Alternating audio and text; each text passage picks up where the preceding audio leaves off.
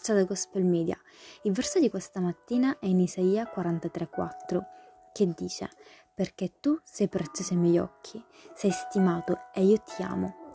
Io do dei uomini al tuo posto e dei popoli in cambio della tua vita. Non devi credere per forza a tutto ciò che ti si dice. Quando qualcuno ti parla in modo contrario alla parola di Dio, secondo te chi ha ragione? Dio o chi ti sta parlando? Questo verso è un esempio di quello che Dio dice di te. Amen. Che Dio benedica la tua giornata.